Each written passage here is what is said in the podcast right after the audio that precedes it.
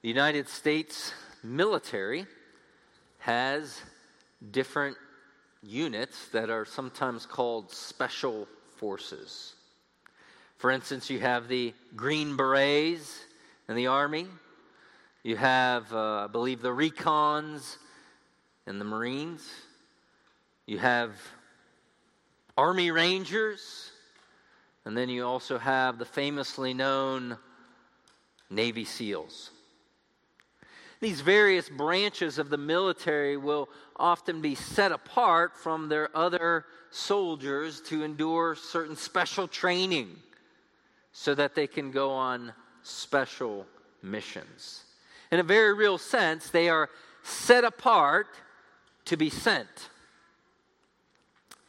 Well, the analogy might break down a little bit when it comes to what Jesus is praying for here, as these special forces units are often set apart for missions in which they will assassinate and kill.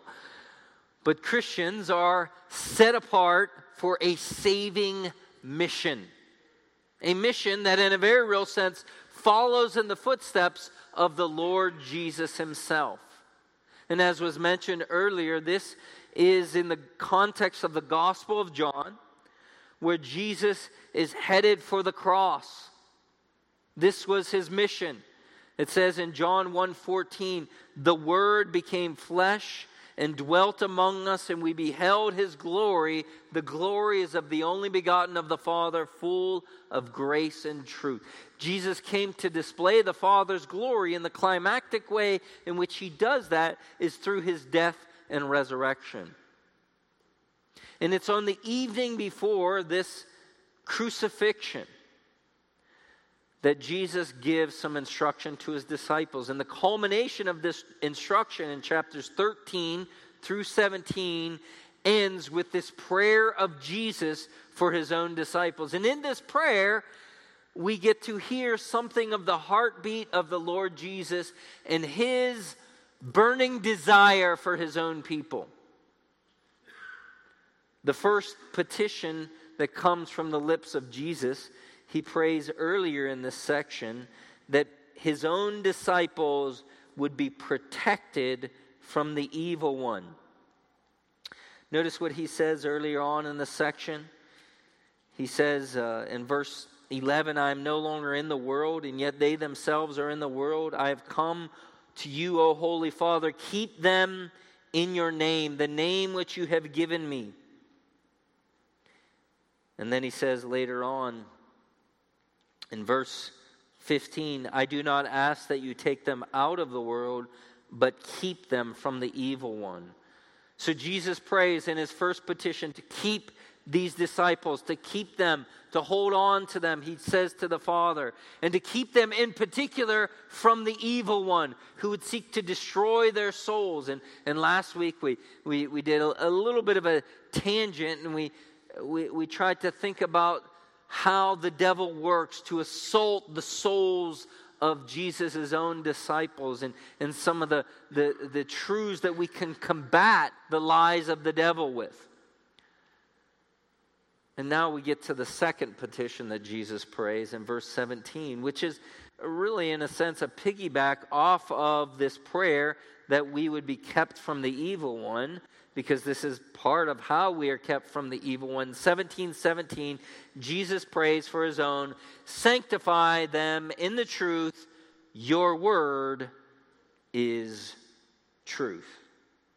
Sanctify them in the truth. This is a verb, this is a petition.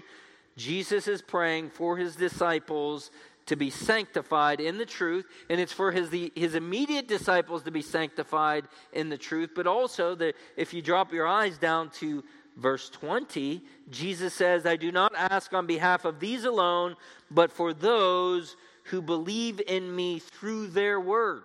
So Jesus includes everybody who's a believer in the Lord Jesus Christ in this prayer. Sanctify them. So we're going to look at three principles from this prayer so that you would get on board with Jesus and pursue your own sanctification so that you can be part of his mission. The first is the petition for sanctification. Now, sanctify, that's a very churchy word. Uh, its noun form is holy or holiness. It's the same word group both in the New Testament and the Old Testament. What does it mean to be sanctified or to be set apart or to be made holy? It's the idea, as I just said, to be set apart, or some of your translations may say consecrate them. To be set apart. Now, this word, um, in some contexts, does not necessarily have a moral connotation, but in other contexts, it does have a moral connotation. Uh, what I mean by that is, in some contexts in the Old Testament, you think of the dishes in the tabernacle that were sanctified or set apart. Uh, there, there wasn't, uh, you know, certain dishes that are righteous and certain dishes that are unrighteous. But the idea is that these were set apart to be, here, here's the word that I think encapsulate the idea of sanctify, to be devoted to the Lord. And we see this uh, even within this context in verse 19. Notice the language Jesus uses of himself. He says, For their sake, I sanctify myself, that they themselves also may be sanctified in the truth. Well, what does Jesus mean? Jesus doesn't mean I, I'm morally cleansing myself, but what he means is I'm setting myself apart to be devoted to the Lord for this mission of the cross so that they would be set apart for a similar mission, a saving mission. And so, this idea of sanctified is to be set apart, to be devoted to the Lord. Much like, as I just mentioned in the opening illustration, the, a special forces unit is set apart for special assignment, for special mission. So, Jesus sets himself apart for his special mission of the cross. And he prays for his disciples to be set apart, to be distinct from the world, to be devoted for the special mission that he gives them. And obviously, for those who are disciples of the Lord Jesus Christ, this then has a moral connotation to it. That we need to be increasingly set apart in our thinking, in our desiring, in our living, so that we are ever increasingly devoted unto the Lord and His purposes in our life. Imagine with me for a moment you're in need of a new couch and you see an advertisement for a couch that just looks perfect. It's just the right color, it's just the right size for your living space. And you go to that store and you're ready to purchase that couch, and you notice sitting there on top of the couch is the word reserved. And you realize it's not reserved for you. but it's been set apart, right? Somebody's already purchased that couch. It's, it's owned by somebody else. It's set apart. It's devoted for them. Or sometimes, know, again, it could be a parking space that may say, you know, reserved for the employee of the month. It's set apart. In a similar way, the believer, Jesus prays, is to be set apart for Him, to be devoted to Him. And this again helps us to understand something of the heartbeat of the Lord Jesus. He wants His people to be set apart and devoted for Him so much that on the evening before His exec- uh, execution, he could have prayed a multitude of things for his disciples. And John, no doubt, could have recorded a multitude of things that Jesus prayed. But this has been recorded for our good that we would know the heartbeat of Jesus is that his own people would be set apart and devoted to him. Jesus wants us to be sanctified, to be set apart for him, and he prays that the Father would do this for us. Should not that also be your heartbeat? Should that not also be your desire, your ambition, what you labor for, what you work for, what you pray to God for. God, sanctify me. It was the Scottish Presbyterian preacher named Robert Murray McCheyne. You know, sometimes God raises up people to live a, a, lifetime of ministry in a very short amount of time. And Robert Murray McCheyne was one of those guys. He died at age 29. But he famously prayed, God, make me as holy as it is possible for a redeemed sinner to be on earth. That's a good prayer. That's a good prayer to pray. God, make me as holy. And, and again, this word holiness or sanctify uh, can mean a variety of things in different contexts. That you know, for in some contexts, it may mean you have a certain hairstyle. But but sanctify it means to be devoted to the Lord. And ultimately, when we broaden out our understanding of the New Testament, it means to become more like Jesus who is the ultimate one who is sanctified. It means to be, in the language of the Apostle Paul in, in, in, Galatians chapter 5, the fruit of the Holy Spirit is what? Love, joy, peace, patience, kindness, goodness, faithfulness, gentleness, and self control. All these different attributes and characteristics of the Lord Jesus to image Him in our lives. This is the petition of Jesus. This is the prayer of Jesus. And so, again, it's worth asking yourself how are you doing in this area of being increasingly set apart and devoted to the Lord?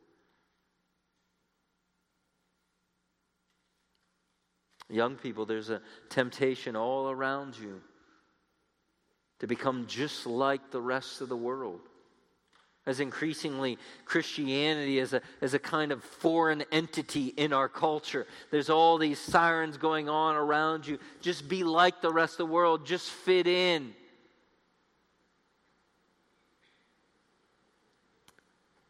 But Jesus prays that we would not fit in, that we would be different, we would be set apart. You see, it's good to have the boat in the water, but it's not good to have water in the boat. It's good to have the church in the world, but it's not good to have the world in the church.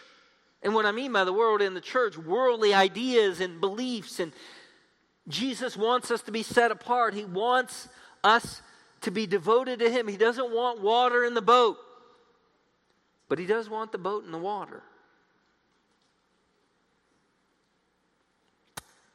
And so, friend, if, if this is not any kind of ambition in your heart and life to, to be devoted to the Lord, this is because you've not yet experienced the regenerating power of the Holy Spirit. You've not yet experienced the redeeming power of Jesus in your life. You just you know, in the language of Ephesians 2, you are dead in trespasses and sins, and you are walking according to the course of this world, according to the prince of the power of the air, the spirit that is now at work in the sons of disobedience. You're just indulging the desires of the flesh and of the mind, and you are by nature a child of wrath, even as the rest. And even this morning, the Lord Jesus Himself is summoning you out of that. He's saying, Turn away from that. Come to me. Trust in me. Believe in me. Come to me, all you who are weary and heavy laden, and I will give you rest. Realize that you are a rebel against the king, and come to the Lord Jesus empty handed, saying, I have no, nothing good or righteous to offer you. I come to you empty handed and I trust in Jesus alone and what he did on the cross. And he will begin to pull you out and set you apart. He died on, he sanctified himself so that his own would be sanctified in the truth. He set himself apart to die upon the cross so that you could be set apart. Don't refuse him this morning, my friend. So that's the petition for sanctification. But now, secondly, the process of sanctification. What's the process? Notice Jesus says he's praying to the Father, he's talking to the Father. There's three persons within the Trinity the Father, the Son, the Holy Spirit. And the Son is talking to the Father, and he prays, Sanctify them, the disciples, and ultimately everyone who believes in, in, in him through them, in the truth. So we can conclude from this the process of sanctification involves the Father sanctifying. Why? How do we know that? Because Jesus talks to the Father and says, Sanctify them. God is ultimately the one who brings about this setting apart, this devotion, this fruit of the Spirit in your life. Remember, it's the fruit of the Spirit. God sanctifies. We see this as well with the Apostle Paul when he tells the Philippians in Philippians 2 12 and 13. He says, Work out your salvation with fear and trembling, for it is God who is at work in you, both to will and to work for his good pleasure. God is the one who sanctifies. This is why Jesus prays, Father, sanctify them in the truth. This is why you should pray, Father, make me more holy, make me more devoted to you. Help me to shed these worldly beliefs and ideologies. Help me to shed this sin in my life. Help me to be devoted to you.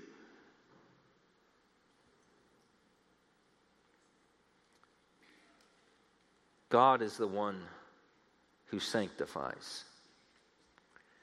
But even as we talked about this morning,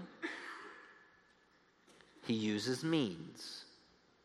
Just as we talked about in 1 Corinthians 3, one, you know, Paul says, I planted and Apollos watered, but it was God who gives the growth, right? God's sovereignty. He causes the change, He produces converts, but there is human instrumentality. And so here, Jesus prays, sanctify them in the truth. This is the instrument of change. And then he clarifies, just in case you might think, well, you have your truth and I have my truth. He says, what this truth is. What is the standard of this truth? Jesus says, Your word is truth. The instrument that God uses, God's the one who brings change, but the instrumentality or the process that He uses is His word, which is truth.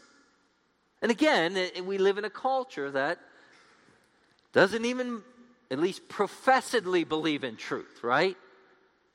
Well, you know, you have your truth, I have my truth, different strokes for different folks. But nobody actually lives by that, right?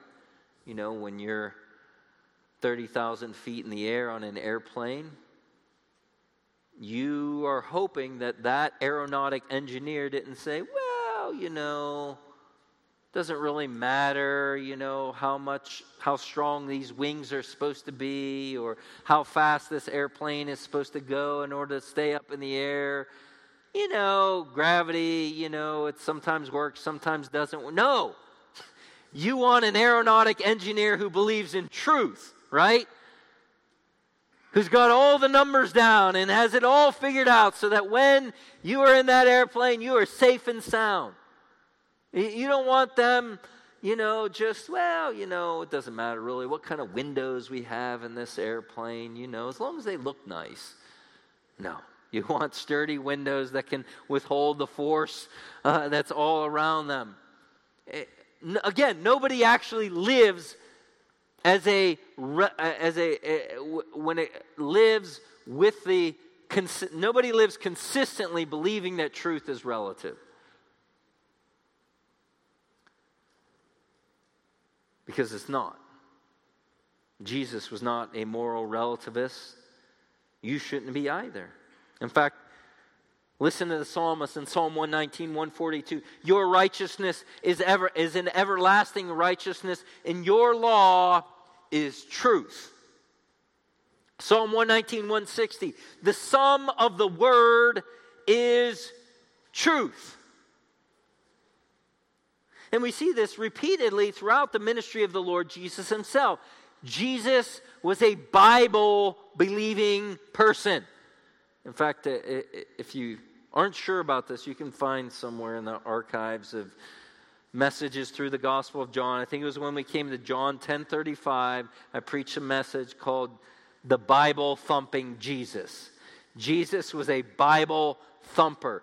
He believed that the Bible is the Word of God, is without error, is authoritative in all matters of what we're supposed to believe and how we're supposed to live. And it's demonstrated over and over. I mentioned John 10 35, where Jesus says, Scripture cannot be broken. And even in those areas that, people try to, to, to, to pick at and, and say, well, you don't really believe this, it's very clear Jesus believed it. For instance, Jesus believed in the historical accuracy of Jonah. You know, that guy who was swallowed by the great fish? Sometimes people say, well, I'm a Christian, but I don't really believe that, you know, a prophet was swallowed by a large fish and vomited out three days later. Well, guess what? Jesus believed it. Jesus said, just as Jonah was in the belly of a fish for three days, so the Son of Man will be what? In the belly of the earth for three days. I, I mean, after all, we believe stranger things than being swallowed by a fish. We believe in a Savior who rose from the dead. Eh, what I'm trying to get at here is you cannot be a Jesus Christian without also being a Bible Christian. Because Jesus believed the Bible is the truth. Another example how about Noah? You know, sometimes Christians, or professing Christians, I should say, will say, well, I don't really believe in a global flood. Well, evidently Jesus did. Matthew 24, 20, uh, Matthew 24, 38. For as in those days before the flood, they were eating and drinking and marrying and giving in marriage until the day that Noah entered the ark. And they did not understand until the flood came and took them all away. So will the coming of the Son of Man be. How about Lot and Lot's wife and Sodom and Gomorrah? I mean, you don't really believe that God incinerated, you know, those cities on the plain of Sodom and Gomorrah for their them thumbing their nose up at the Lord. You don't really believe he just incinerated them and just rescued a couple people and then and then struck dead and caused Lot's wife to turn into a pillar of salt? Well, evidently Jesus did. Because he said, "Remember Lot's wife." Luke 17 29 but on that day lot went out of sodom and it rained fire and brimstone from heaven and destroyed them all. It will be just the same on the day when the son of man is revealed. Verse 32 remember lot's wife. And of course we can go on and on but the point being is jesus believed that the word of god the bible is the truth. And it is the instrument by which believers become increasingly sanctified and devoted. And we know that because Jesus prays, sanctify them in the truth. And, and, this, this shouldn't be a shocker because last week we saw that which we need to be protected against, namely Satan and the world. What is their great instrument? Lies. Lies. And so we are equipped with the truth to combat the lies. And so it's no wonder as we read through the scriptures over and over, the testimony of scriptures that is that the agent that God uses to bring about change in a person's life is the Word of God backed by the Spirit of God. We see it even, even in the creation account with, the, the, with the, the physical creation. How does God bring about creation? Let there be. He speaks it into existence. So also with the new creation and, and, and the regenerative work in the believer's life. And then that sanctifying work, that, that recreative work after the image of God, God does it through His Word. The psalmist David says this in Psalm 19 The law of the Lord is perfect, restoring the soul, making the wise simple, rejoicing the heart, enlightening the eyes. All these. Uh, these verbs that the Word of God does, here called the law of God or the testimony of the Lord or the precepts of the Lord, it, it restores the soul, it turns the soul, it causes repentance, it brings life, it makes simple into wise. That's part of the converting work of the word. But then there's two more verbs it rejoices the heart. It brings more joy to life to, to your life as you suck from the promises of God it also enlightens the eyes so that you can see things more clearly. You can understand this world, understand reality because you have the truth of God's Word.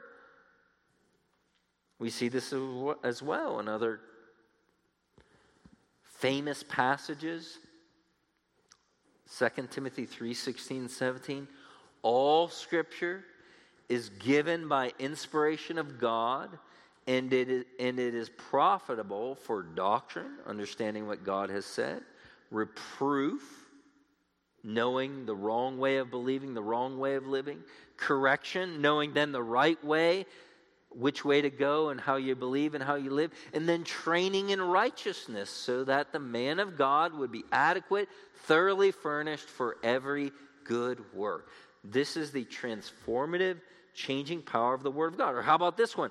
1 Peter 2 2. Like newborn babes, crave the pure milk of the Word so that you may grow in respect to your salvation.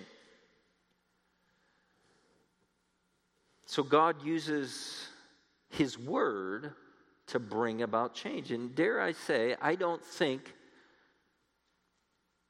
I've ever met a mature Christian who was not also one who was immersed in the scriptures. Now, it's true, as I mentioned last week, you can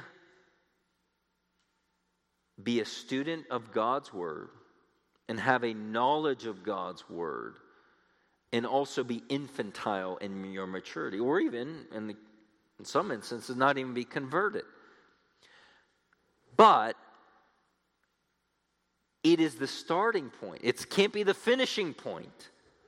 It's the starting point. You have to know the truth in order to be able to live the truth. If you don't know the truth, you, you can't live the truth. You can't be changed by the truth. You can't have the right beliefs.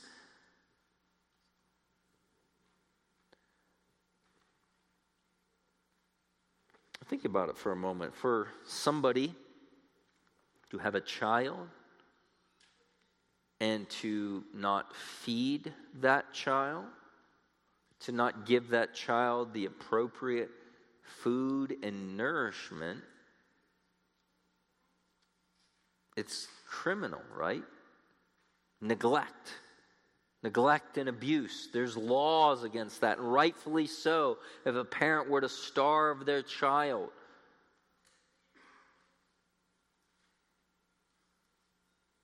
Are you starving yourself? Are you starving your family? Or how about this? You know, uh, Ephesians 5 25 says, Husbands, love your wives as Christ loved the church and gave himself for her, so that he might sanctify her by the washing of the water of the word, right? That the, the Word of God is likened to not only food and milk to be drunk to produce development, but also to a kind of washing effect. Sometimes children don't like to take a bath. No. It's bath time. I don't want to. You know, they stink. They've been playing in the sand. They may even have poopy butt. And whew, they need to be washed, but they're fighting. I don't want to. Friend, do you, do you fight the washing of the water of the word like that? Don't fight it. Wash yourself with it. Read the Word of God, memorize the Word of God, meditate upon the Word of God. Make sure you're here for the public ministry of the Word of God. It is God's instrument of growth and change and vitality and sanctification in your life. Without it, you won't go very far in the Christian life.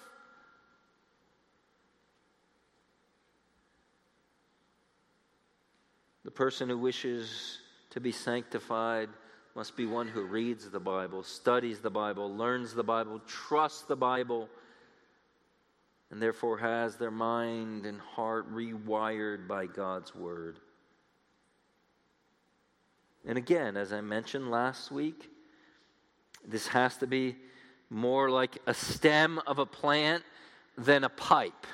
Okay? We don't want the Word of God like water just kind of running right through us and not actually changing us. But to take it in, to believe it, to, to examine our own hearts and lives as that's challenging how I believe or how I live.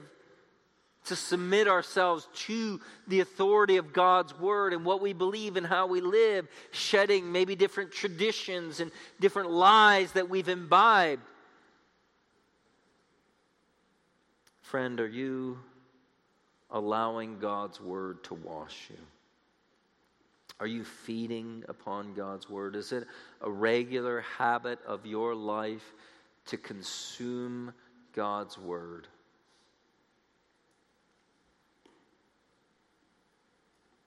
You say, I'm too busy for that. Well, then you are too busy because you're not too busy to eat. I could tell just by looking at you. We take time to eat. We take time to drink. We know we need it. And sometimes you have to force feed yourself.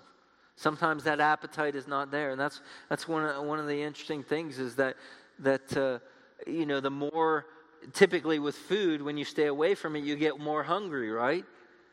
But the more you stay away from God's word, the less hungry you get for it. And so you, you kind of have to force feed yourself to kind of prime the pump of those desire, that desire for God's word. And so sometimes you just kind of kind of shove it down your throat and say, Lord, Lord, forgive me for not desiring your word. Uh, there's part of me that wants to want your word, but please, Lord, sanctify me in the truth. I need your truth. Help me. Start drowning out all the multitudes of distractions. Turn your phone off. Put it on whatever, do not disturb. Whatever mechanism your devices have so that you can hear the voice of God as He speaks through His Word. Jesus prayed for this. Perhaps you need to hear the heartbeat of Jesus and say, if Jesus wants this for my life, I should want it as well. So, that's the process of sanctification. We, the petition of sanctification, Jesus prays to this end. The process, God using his truth. Now, lastly, the purpose of sanctification. This may come as a shocker. Verse 18 As you sent me into the world, I also have sent them into the world. For their sakes I sanctify myself, that they themselves also may be sanctified in the truth. Jesus prays for their sanctification so that they would be set apart with the aim to be sent into the world. In other words, Jesus prays, set them apart from the world so that they would be devoted, so that they might be sent back to the world. In the same way, I have been sent into the world. Eh, notice the Jesus' language here. He says, notice the first word of verse 18, at least in the New American Standard 95 and the Legacy Standard, as you sent me. Now, what do we, what do we call that? As. Remember? Similes, like or as. Remember seventh grade grammar? So Jesus is making a comparison. As you sent me into the world, he's talking to the Father.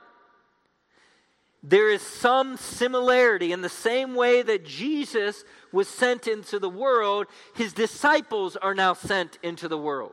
And it's no wonder they're called apostles. Is the very word, the verb, that's the noun of the verb to be sent. But again, this includes not only those immediate apostles, but those who would believe in Jesus through the message of the apostles. So it includes us. So then the obvious question is why did the Father send Jesus into the world? Well, the scriptures are not fuzzy on that. The Gospel of John starts out John 1:14, and the word became flesh and dwelt among us, and we beheld his glory. The glory is of the only begotten of the Father, full of grace and truth. Jesus came, he took upon flesh to manifest the glory of the Father, namely through the death and resurrection that he would embrace. Or how about this? John the Baptist got it. when he saw Jesus off in the distance in John 129, he said, Behold the Lamb of God who takes away the sin of the world. John understood that Jesus was like a sacrificial lamb to be a substitute, just like in the Old Testament sacrificial system, when the hand was laid on the head of that animal as a picture of the transferring of that guilt, and the throat of that animal was slit, and that animal became a substitute, dying the death that that sinner should die. This was Jesus. Or the Passover lamb, when that lamb was slaughtered and eaten and the blood was placed on the doorpost so that God's wrath passed over. This was Jesus, the Lamb of God. Or how about the testimony of Jesus himself in John 7 37? He says, I have come down from heaven not to do my own will, but to do the will of him who sent me. This is the will of him who sent me, that all that the Father has given me, I lose none of them in other words, Jesus came down from heaven on a mission, on an assignment, namely the salvation of those who had been given to him by the Father. How did he do that? Through his cross. Or how about outside of the Gospel of John? Jesus says in Luke 19:10, "For the Son of man came to what? Seek and to save that which is lost. Or how about the apostle Paul in 1 Timothy 1:15? Here's a trustworthy statement. Christ Jesus came into the world to save sinners among whom I am chief. I told you it was not fuzzy. He came to die on the cross to rescue sinners. So then, say, okay, he came to die on the cross. So does that mean we came to die on the cross for sinners? You know the answer to that. No, we did not come to die as substitutes on the cross on behalf of other sinners. Our death doesn't mean the same thing that Jesus' death meant. Jesus is the God man who never sinned. He could be that blameless, unblemished sacrifice. We could not be. But nonetheless, the purpose, the intentionality, namely the salvation of sinners, is the comparison, is the common point. While, uh, while we cannot die on behalf of another, we can be an instrument in God's hands for the salvation of others. So much that the Apostle Paul uses language like this that almost sounds, if not shocking, maybe Arminian. 1 Corinthians 9:22 to the weak I became weak so that I might win the weak I have become all things to all men that I might save some. Oh, Paul, you're a savior, are you? You're going to save some? Now, obviously, Paul was the same one who wrote 1 Corinthians 3 that we looked at this morning. God causes the growth. But the means, the instrumentality is so closely related, namely God's gospel from the lips of fellow sinners, that Paul could say that I do whatever I can within the boundaries of God's word to be an instrument of salvation in the lives of others.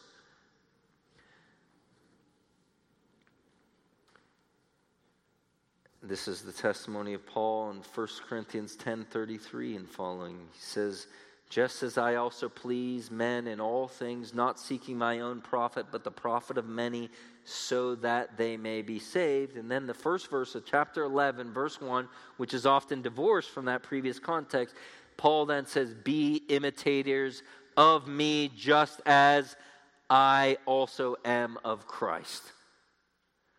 Paul's saying in these areas of freedom, I'm conscious in that I want to, I don't want to be unnecessarily offensive so that I can reach the lost, so that some can be saved, and now you imitate me.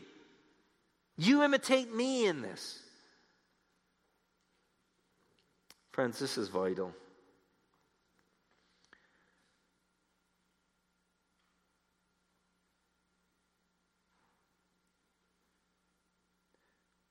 Some years ago what was called the emergent church movement was popular in a lot of evangelical circles and there was this desire to be missional. And to be missional the word missional is, is a good word but often it was divorced from the truth And it's dangerous to be missional when you divorce it from the truth, but I would also say I don't think that's our danger here. Our danger is to be theological without seeing the mission that God gives us to reach the lost. If you don't have any truth, you don't have anything to reach the lost with. But if you have the truth and you don't tell it to anybody, and the world goes to hell. And we are not aligning our hearts with Jesus.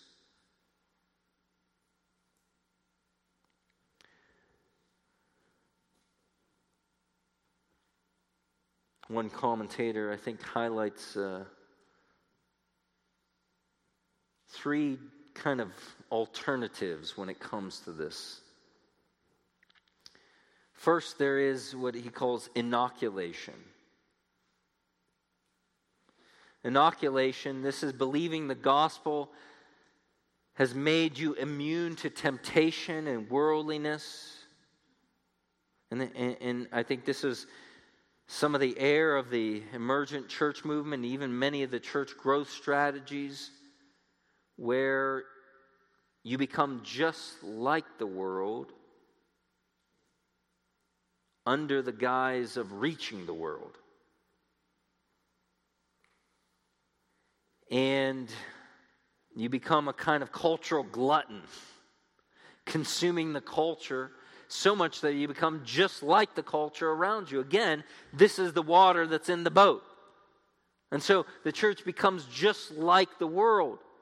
And again, this is divorcing the truth from the mission of the salvation of sinners. It was about 100 years ago that the United Methodist denomination said, well, we, we, we can't be all stuck on theology and doctrine. We just need to be concerned about missions and evangelism. And it, at impulse, at, at, at first glance, it seems okay, that seems good.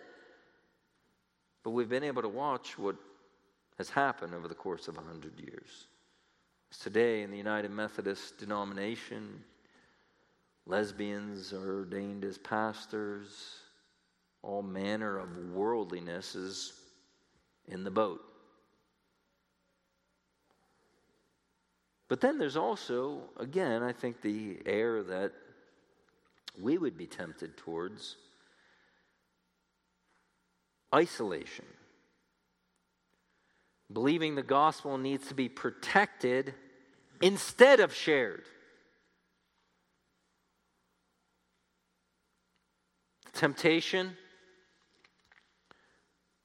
to buy 40 acres of land somewhere far away from any other human beings, to put barbed wired fences all around your property, to stock up on ammo, and to isolate yourself from the rest of the world. Now, I'm, you know, some of you may have an impulse towards farming. I'm not saying it's more righteous to live in the city than it is the country. You get what I'm saying, though. What I mean is the impulse to look at the world around us and say, my goodness, I don't want to be here. And so I'm going to create my own little kingdom where I don't have to deal with all the nonsense around me. That's also not the right impulse.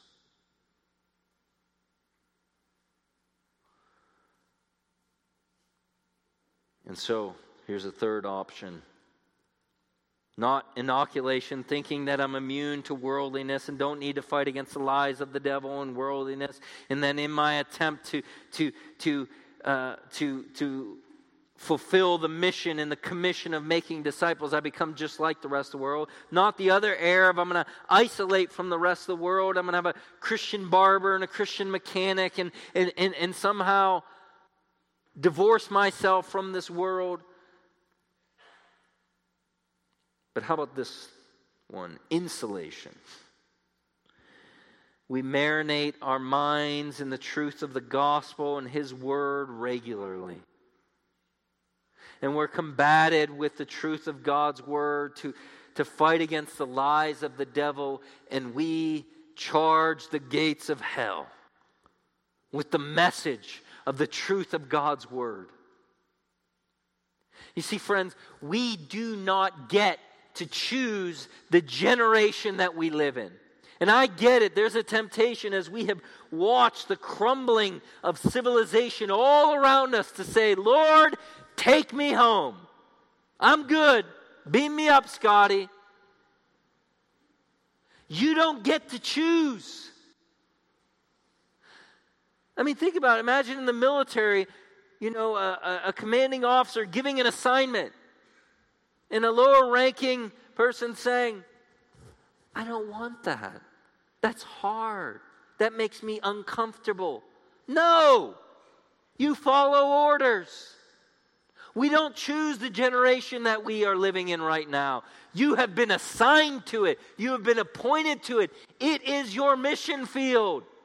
Jesus prayed, I sanctify, I, I, he prayed that they would be sanctified in the truth.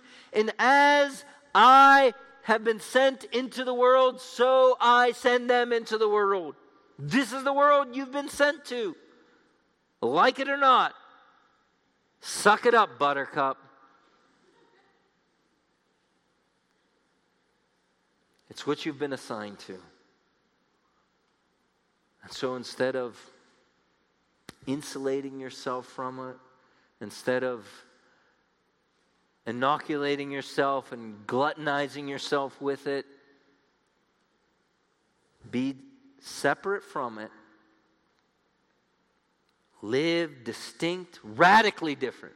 And, and, and this is the, I think, the fascinating thing about the world we live in right now, in this post Christian world, increasingly Uh, you know, for, for many years, so much of Western civilization was living on the fumes of the influence of Christianity. Well, those days are gone.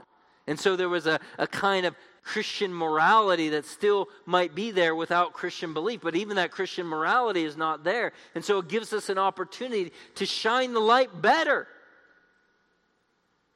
to live radically different.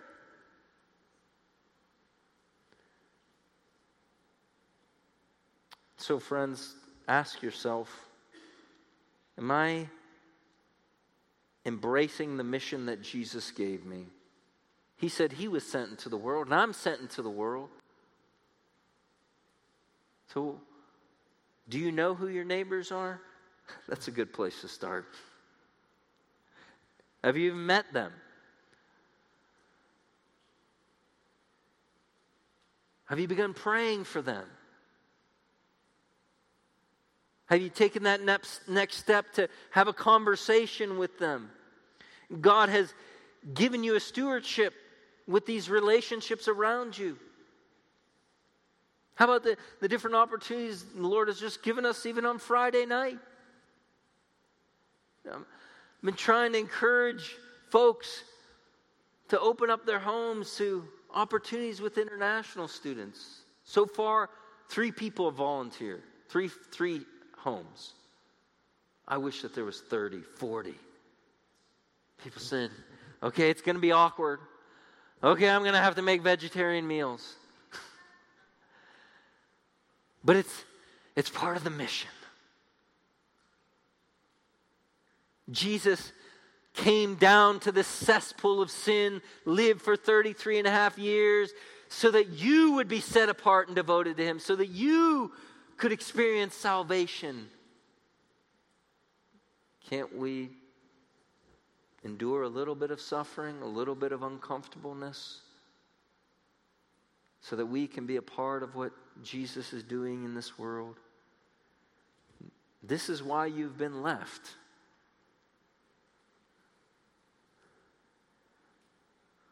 Ralph Kuiper tells a story of a girl coming into his office as he served as pastor. A young girl who had just been at vacation Bible school throughout the whole previous week, and she comes to the pastor and she says, Is it wrong for a Christian to commit suicide? Well, this pastor, Kuiper, was a little bit shocked by this statement from this young girl but he had enough sense to ask some more questions. And so he said, Well, why is it that you would even think about committing suicide? She said, Well, it's because of what I learned in vacation Bible school this past week. Well, obviously, now Pastor Kuiper was all ears. What did you learn in vacation Bible school that would make you want to take your own life? Well, she said, I, I learned about heaven. That's a place where there, there's no suffering, no sorrow, no conflicts, no sin, no disease. And, Pastor, you know my home. You know, my parents are both drunks and they're constantly fighting with one another. And you know what I go through. You can feel her question, right? You see, there's many ways to answer the question of that young girl, but certainly one of the answers is that we have a purpose for staying. We have a mission. In the midst of this dark, confused, truth trampling world, we have an assignment. You are part of God's Special Forces unit. You've been set apart for a mission to seek and to save the lost. May we embrace that mission. Let's pray.